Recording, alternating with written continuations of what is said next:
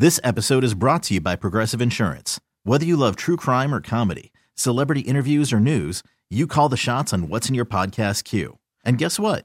Now you can call them on your auto insurance too with the Name Your Price tool from Progressive. It works just the way it sounds. You tell Progressive how much you want to pay for car insurance, and they'll show you coverage options that fit your budget. Get your quote today at progressive.com to join the over 28 million drivers who trust Progressive. Progressive Casualty Insurance Company and Affiliates. Price and coverage match limited by state law. I'm Sandra, and I'm just the professional your small business was looking for. But you didn't hire me because you didn't use LinkedIn jobs. LinkedIn has professionals you can't find anywhere else, including those who aren't actively looking for a new job but might be open to the perfect role, like me. In a given month, over 70% of LinkedIn users don't visit other leading job sites. So if you're not looking on LinkedIn, you'll miss out on great candidates like Sandra. Start hiring professionals like a professional. Post your free job on LinkedIn.com slash recommend today.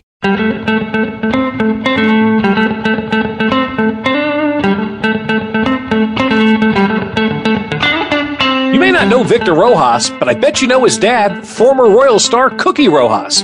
Victor grew up here in Kansas City and is now the TV voice of the Anaheim Angels. But Kansas City is still his home, and seeing the Chiefs win the Super Bowl is one of his best sports moments ever. Not only is Victor a phenomenal broadcaster, he's an entrepreneur as well. Here's the story of Kansas City native Victor Rojas.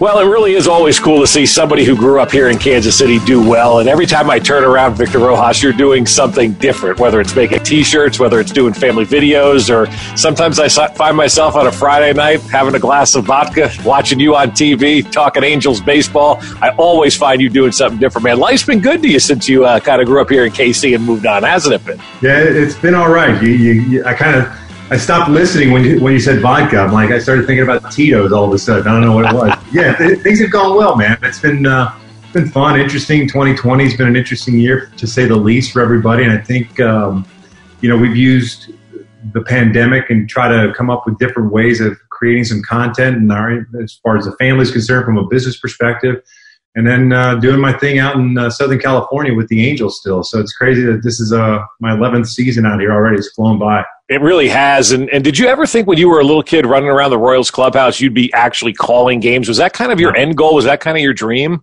No, my dream was to actually be wearing a Royals uniform and getting a chance to play for them. And I thought I thought that was going to be a possibility in 1989 uh, when I finished my sophomore year in college a lot of talk as far as the Royals possibly drafting me out of a junior college in uh, California, and it never came to fruition. But that was that was my dream was to uh, to to play for the Royals, and uh, and then after that, obviously to try to go work for the Royals in some fashion. So I, the broadcasting thing didn't happen for a while, man. I was 32 years old when I finally decided that I wanted to try my hand at broadcasting, and here I am, almost 20 years ago. You know, to the point where uh, I think I've done. Uh, I think I've done all right. It was a pretty good decision to make at that point. Yeah. So, so what was it like growing up as a kid, man, around all those guys, the George Bretts of the world, the Freddie Pateks, of course, your dad. I mean, what what was it like being a kid, being around some great baseball players?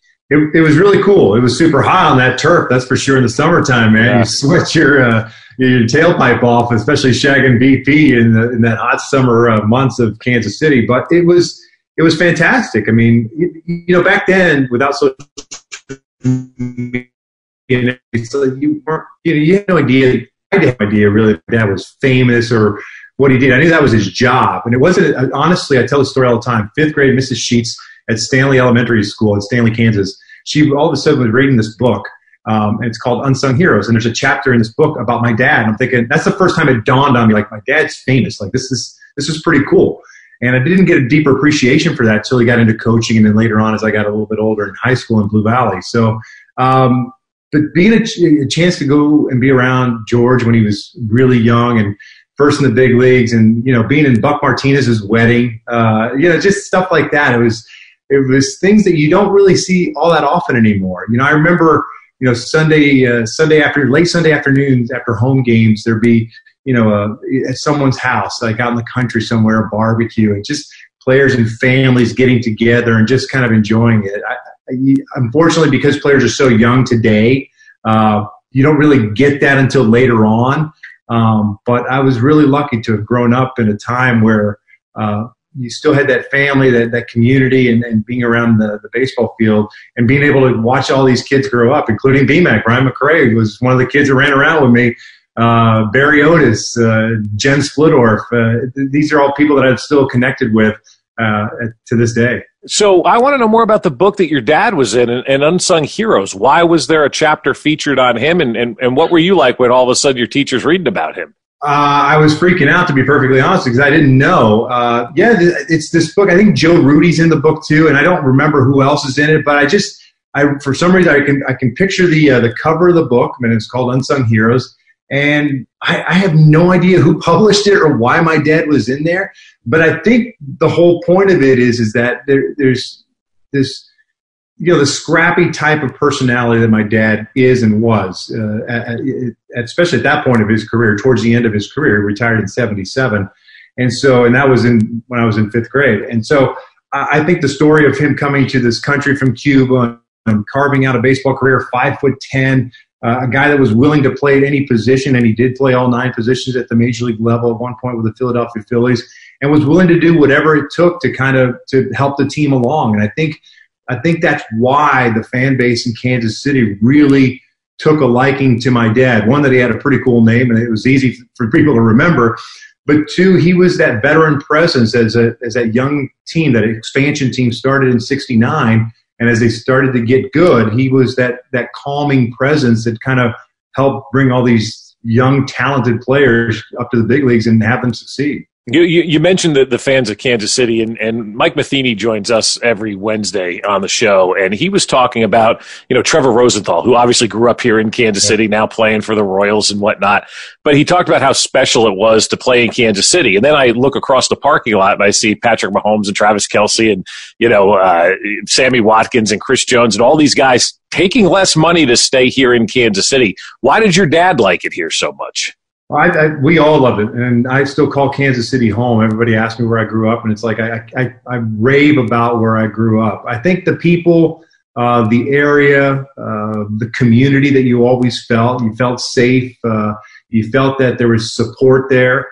Um, and I think that's probably why you get that feeling that uh, players to this day kind of still feel that way, that they want to stay there and they have something special. And I think I think the bond of Kansas City is on both sides. You know, you say Kansas City, and you, you, people think you're only talking about Missouri, but I'm talking about the whole metropolitan area that obviously sprawls into Kansas a great deal as well.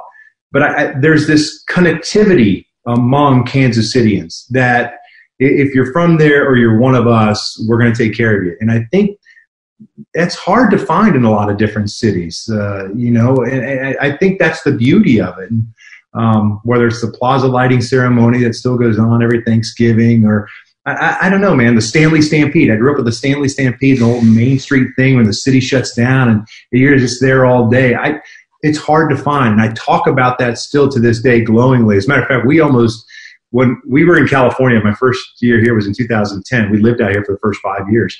And we decided we wanted to move to the Midwest. And I my kids and my family love going back to Kansas City. We were season ticket holders for the Chiefs, and they love going back there. As a matter of fact, the first place we talked about moving back to was Kansas City, and they were all in. Um, but then it became this uh, logistical nightmare for me. If I wanted to come home on an off day, I'd have to go to LAX to fly Southwest or connect through Dallas and back to the Dallas Fort Worth area where we live. And so but we we love going to Kansas City, love spending time there, have a lot of friends there, and I stay in touch. I just I don't know if there's any one word that could really tell the story of Kansas City other than uh, the connectivity and the community that, that surrounds it. Well, and, and it's not just lip service because I know when, when the Chiefs are playing, you're you're one of the people I hear from every Sunday about what's going on in that game. I mean, yeah, like it, it, it's it, it, no, it's, it's great. I I love it. I love I love hearing from people during the games because it makes me think. Am I thinking the same type of things? And usually, you know, usually we're kind of on the same page with a lot of stuff. Yeah. But but but to see that you still have that connectivity to the Chiefs and and how you were still you know a season ticket holder, even not living here in Kansas City, and how important that was for you. That just goes to show you what that franchise truly means to the city and what sports mean in this town too. I always tell people sports in Kansas City mean more than it does in a place like Los Angeles or a place like maybe uh, Miami or someplace yeah. like that where people truly aren't from. Sports brings everybody together in this town. Yeah, and, and there's somehow no matter how big Kansas City and the metropolitan area grows in Kansas City, it'll always be a small town. And I, I think that's a tribute to the people, really, that, that mindset of we, we are a, you know, big city, whatever, but small town mentality. And I, I don't mean that in a derogatory manner. I, I love that. I wish we had more of that across our country, to be perfectly honest with you. We take pride in, in your community and, and, and the people around you and your neighbors. And I think that's the beauty of it. And I, that's why I wanted to show my kids – um, they've lived in a lot of different places. Uh, I don't know if that's fortunate for them or bad, but uh, from New Jersey being at MLB Network to Texas when I was with the Rangers, back to Texas now to Southern California. They've been to Kansas City, so they've seen you know different parts of the country and lived in those different parts of the country, and they've, they've connected with Kansas City even though they've never lived there. Um, but through me, I've been able to share with them how much I loved growing up uh, in the farmlands there on the Kansas side, and I, I just if I had uh, seriously, I, I, could go there. My wife says that she would move to Arizona in a heartbeat just because she loves the mountains and the desert and the like. She would move to Kansas City in a heartbeat as well, uh, just because they feel like they're a part of that community. The people in Kansas City, every time we've gone there, friends or otherwise, have always made them feel as part of the community. So, how excited were you on February 3rd when you woke up and realized, oh my God, the Chiefs are Super Bowl champs? February 3rd was my 52nd birthday, so it was a damn good surprise. I felt really, really good, man, to watch that game. Uh, it was it was incredible. It was it was one of those games where you felt like no matter what the score was, that you still felt in it somehow. I, did, I and you've seen, you've seen, you've had my text. You've gotten the brunt of my text on Sundays, man. Yeah. Where I feel like, yeah, we're done. This game's over with. Whatever. Andy, Reid this. Andy, Reid that. Uh, but for whatever reason at the Super Bowl, it just I never really got to that point. Now maybe it's because I had people at the house and I had to watch my language a little bit more so, uh, and I was a little bit more tempered. But it was just an amazing that third down play. Uh, I just I was over the moon. At that point, I just knew that they were. There's no way they're not going to win that game, and I just it was so much fun to wake up to. It was the, the best birthday present I could ever have asked for. Did you cry?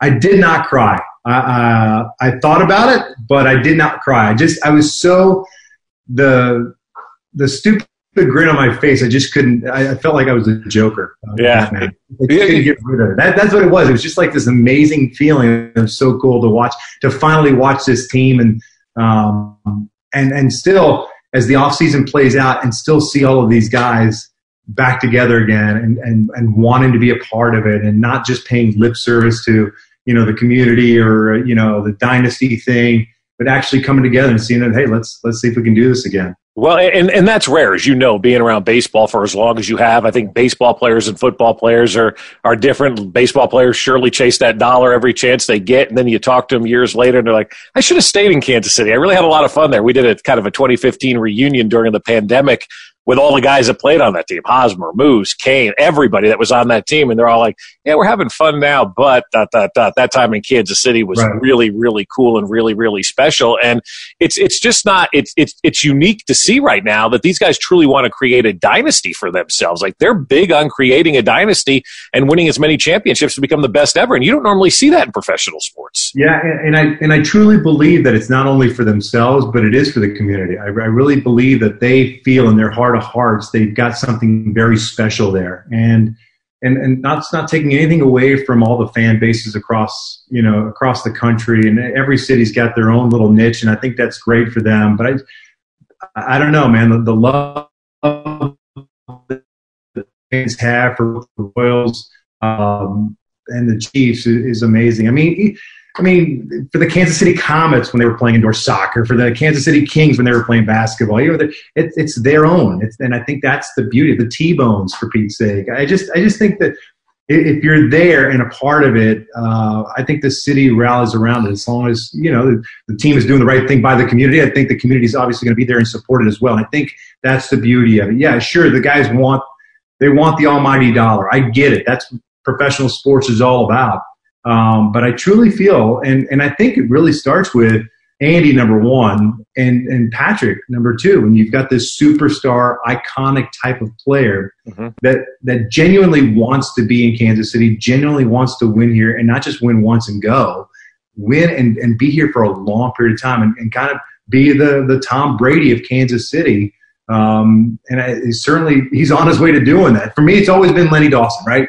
I grew up with Lenny Dawson. That that was my guy, and I just Patrick Mahomes can be so great in that town and, and, and elevate the status of Kansas City um, like no other player probably could. I mean, George did a pretty good job, but I think it's a different world now. Patrick's had a chance to really put Kansas City on the map. And and you're around a superstar every day. Well, at least you were back when you were you know at the ballpark every day. In, in, Mike Trout, what's he like as a superstar? Does he embrace that superstar role like Patrick Mahomes has kind of embraced it, or does does he not embrace it as much as maybe Mahomes? He, he's not as outgoing as Patrick is uh, when it comes to that stuff. I mean, Mike's a great dude. He's super easy to talk to. He's funny. Uh, he loves to joke around. He's he's kind of that uh, that sneaky, you know, smart alecky kind of guy. And uh, but when it comes to putting himself out there or uh, taking a stance or a platform, he's more of a reserved personality. But he's always been that way. It's not like this is not anything new.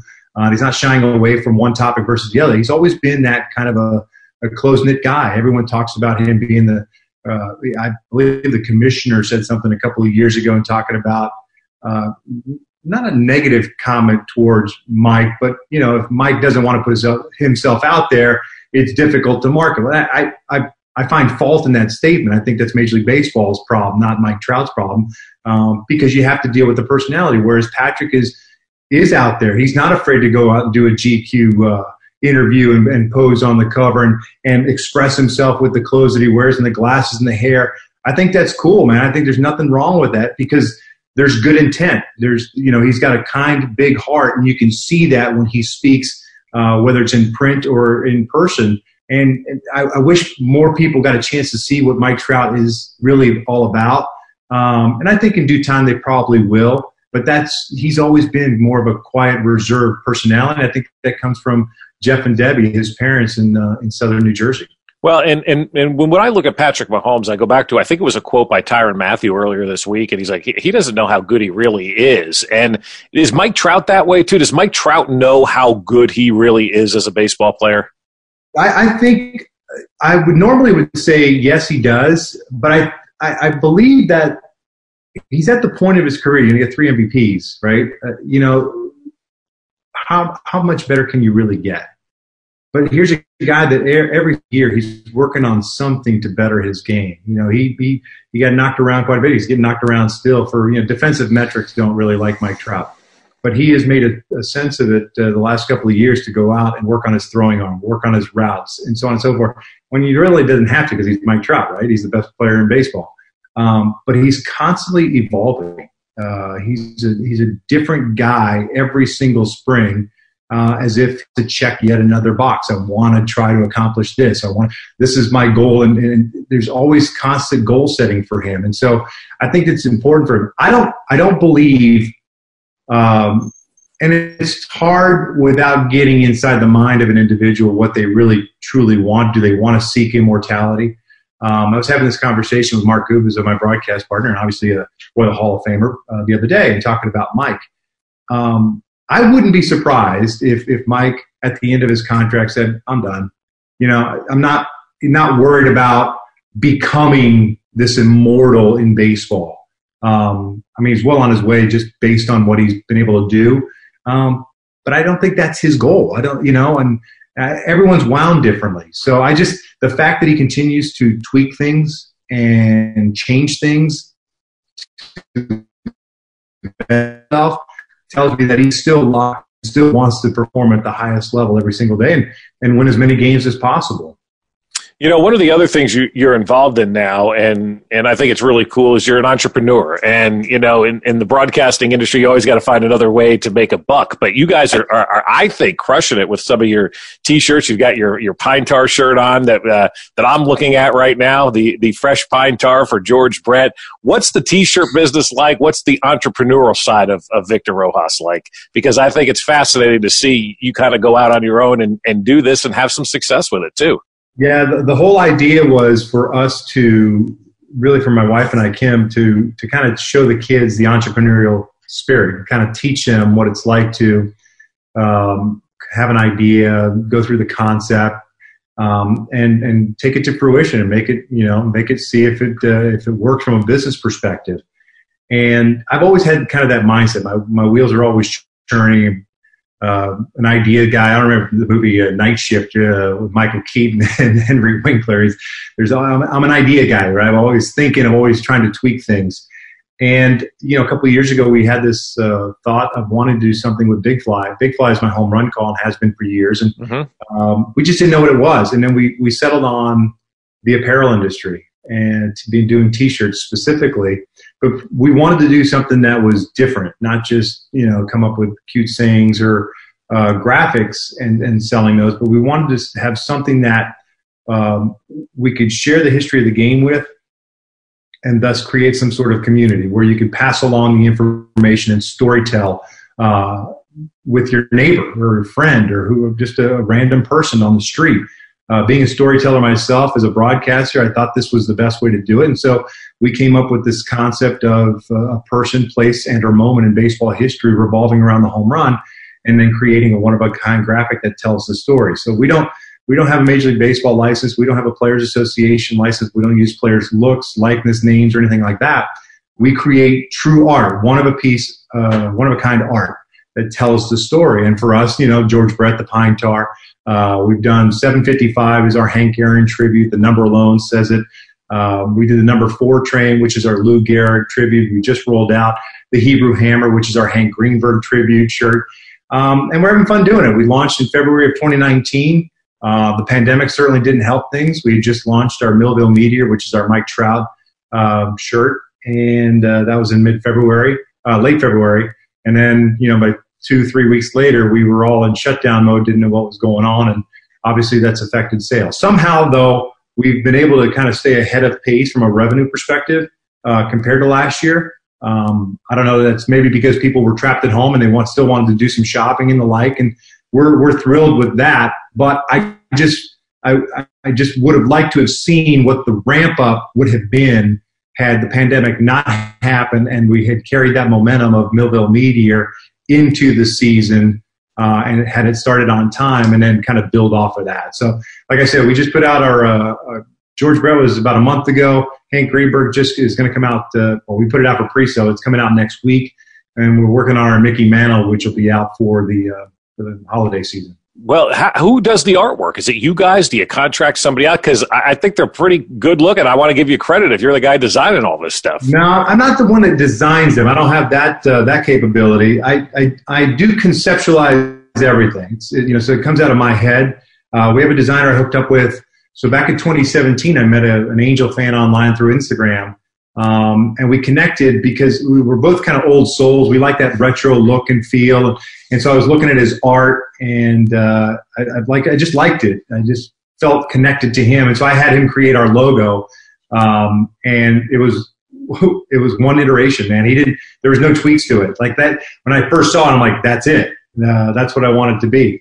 And from that point forward, from that till you know, really a year later is when we started the idea of conceptualizing all these things.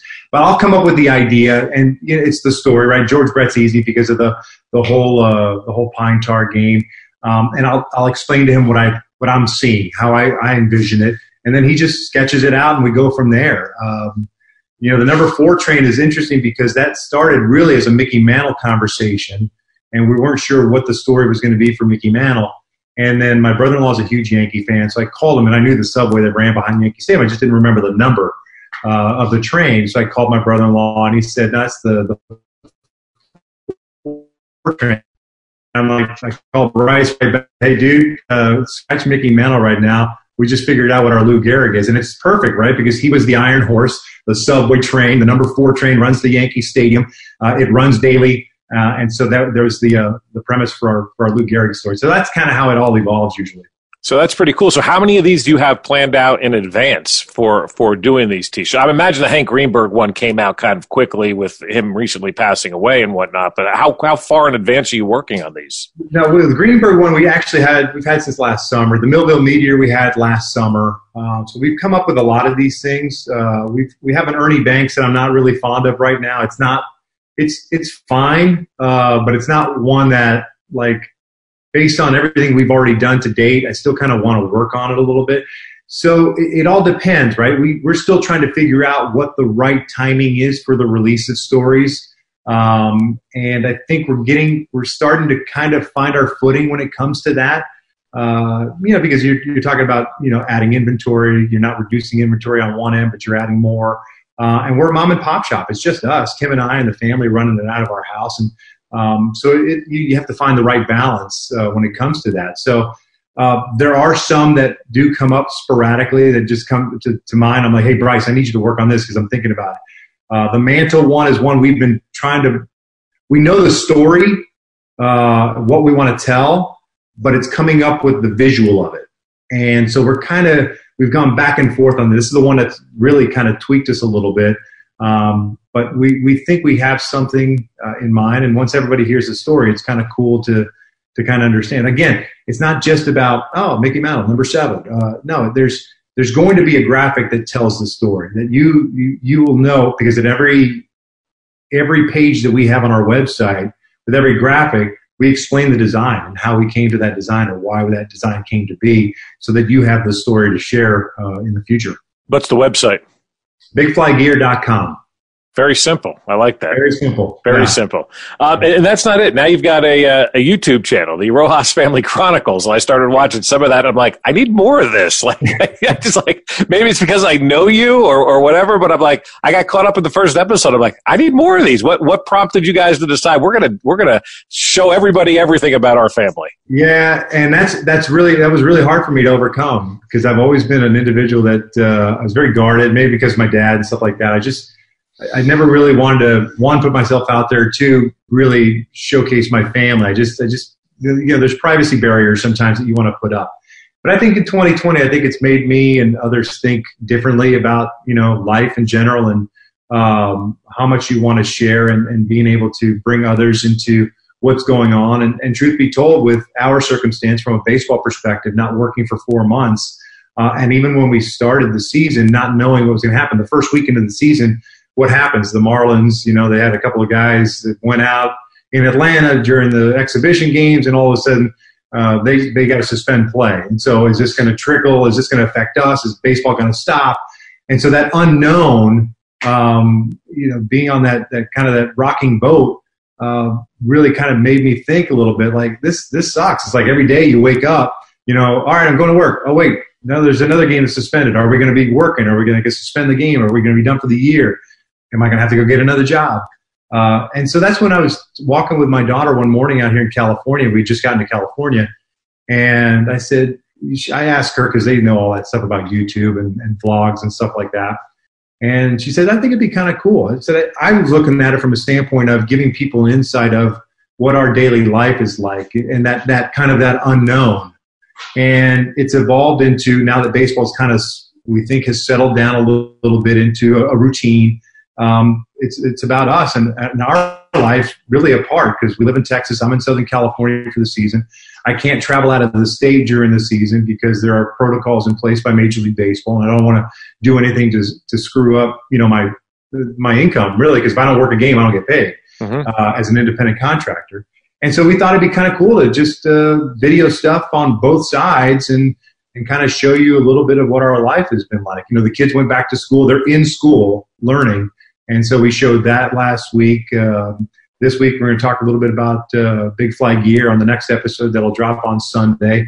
Kind of give you an idea of what we do, what it looks like at our house, and how Kim puts the packages together. So it's just little by little. You know, they're 10, 12 minute shows. Uh, no, last week, I'm sorry, was how we do broadcast from a home broadcast versus a uh, a visiting broadcast for us. Uh, two weeks ago was about the kids going back to school. Mm-hmm. Um, so that's kind of what we've been doing. We're having fun with it. The kids love it. My wife hates it because she's got to do stuff on camera. I'm kidding. She's gotten really good at it. Now she's practicing and stuff. So I may have created a, a beast, uh, a YouTube beast in my wife that I never knew for, uh, for 20 some years. So, uh, but I think everyone's having a good time kind of getting understanding of, uh, of who we are. Where do you see baseball headed? Because I know there's been a lot of changes this year with the, you know, the rules and things like that. A lot of the old timers don't like anything that's going on. I personally love the seven inning double headers. I love the runner on second base, the the three batter minimum, whatever. It doesn't really affect me either way. But I think uh-huh. baseball's trying to become progressive and make some changes. Where do you see this game headed right now?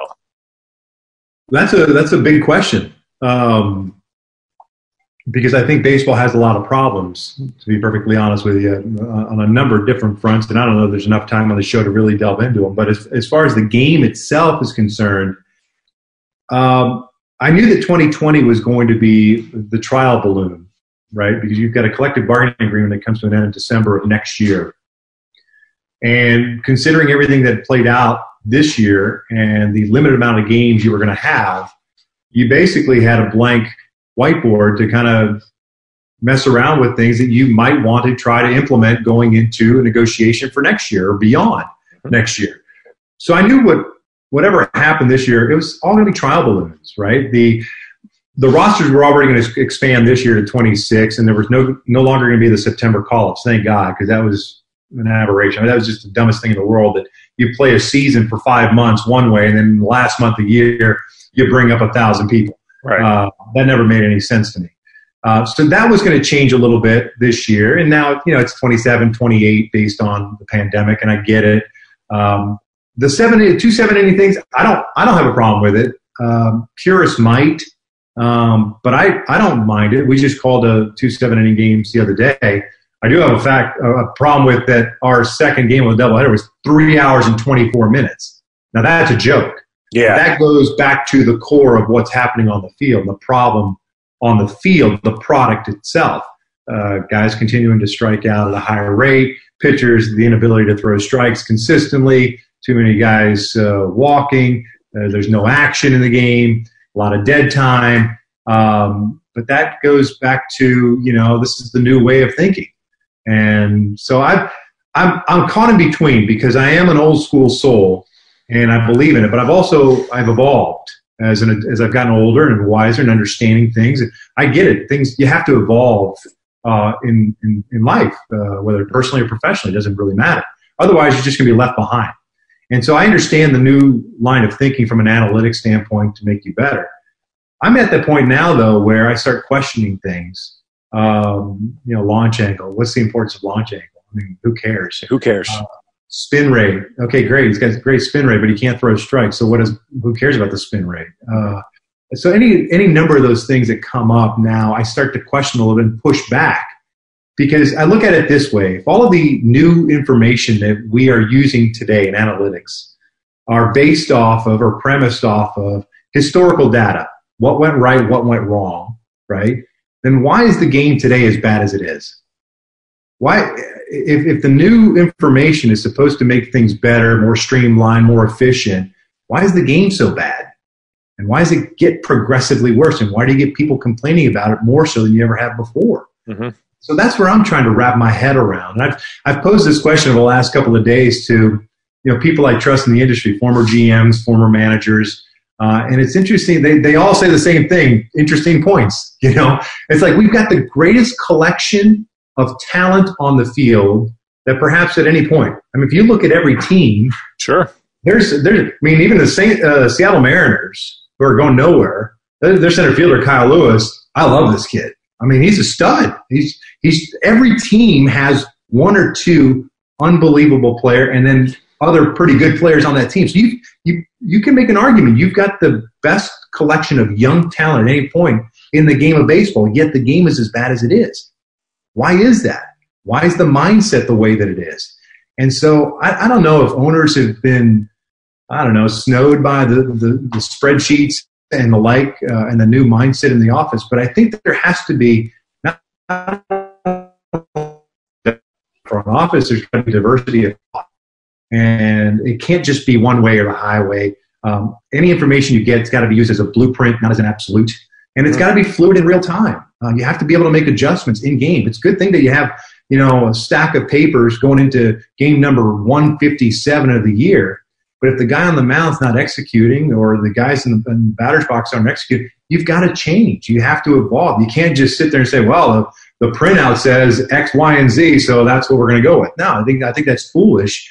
And I think that needs to change. Do you think the nastiness that the pandemic caused between both sides, looking like they weren't going to get anything done, and millionaires and billionaires fighting, actually helps get a collective bargaining agreement done without a work stoppage? Because I still think we're looking at some sort of work stoppage here in Major League Baseball. I hope not. Uh, I don't. You know, you're not going to get a work stoppage until it would it would happen beyond right year. Um, I I would hope so. Look, Bob, there was there was absolutely no reason whatsoever for the negotiations to have played out in public. None. None. The owners are the ones that brought it out to light, and then and then obviously became this back and forth. There was zero reason to leak any information. None. And that's why you got to the point where you had distrust, misinformation, the back and forth, even just from a, you know, they're going to do two 15 team leagues in bubble cities in Phoenix and in Texas or in Florida, the spring training side. I mean, there was so much information out there because one, everybody had a lot of time on their hands because they weren't going to work mm-hmm. because it was being leaked. And I think that created, you know, the, the headbutting situation that we saw.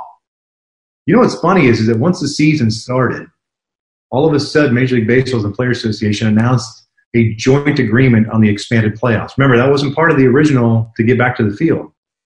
They, they, they waved that off, and but they, they made the announcement the first week of the season about the expanded playoffs.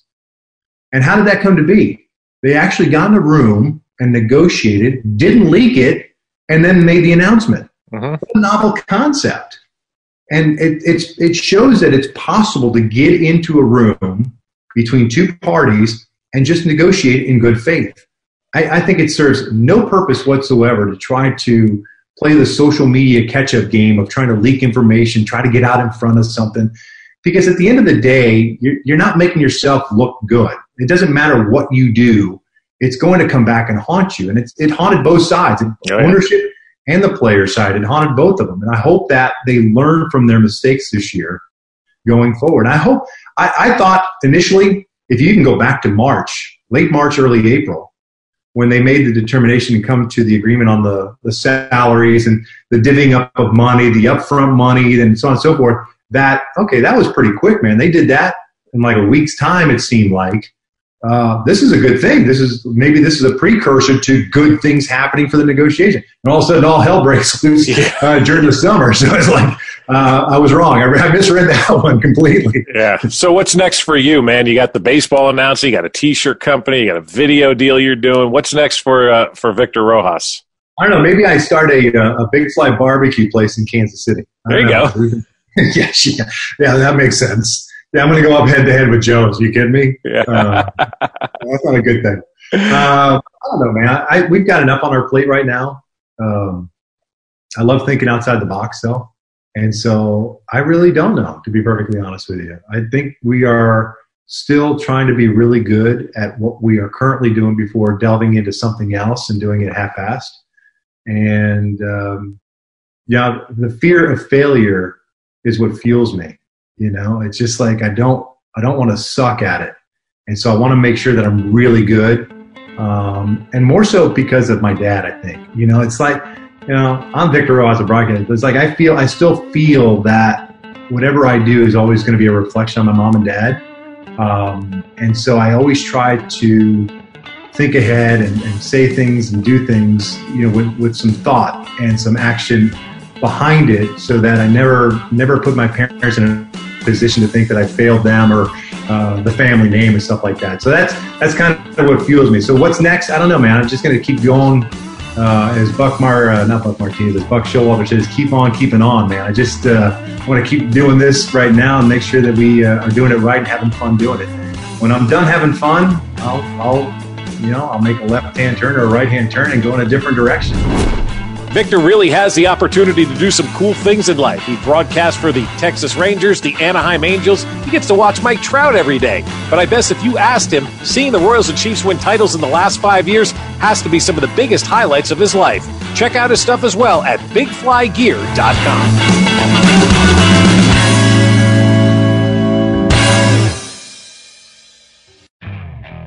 Okay, picture this. It's Friday afternoon when a thought hits you. I can spend another weekend doing the same old whatever, or I can hop into my all new Hyundai Santa Fe and hit the road. With available HTRAC, all wheel drive, and three row seating, my whole family can head deep into the wild. Conquer the weekend in the all new Hyundai Santa Fe. Visit HyundaiUSA.com or call 562-314-4603 for more details. Hyundai, there's joy in every journey.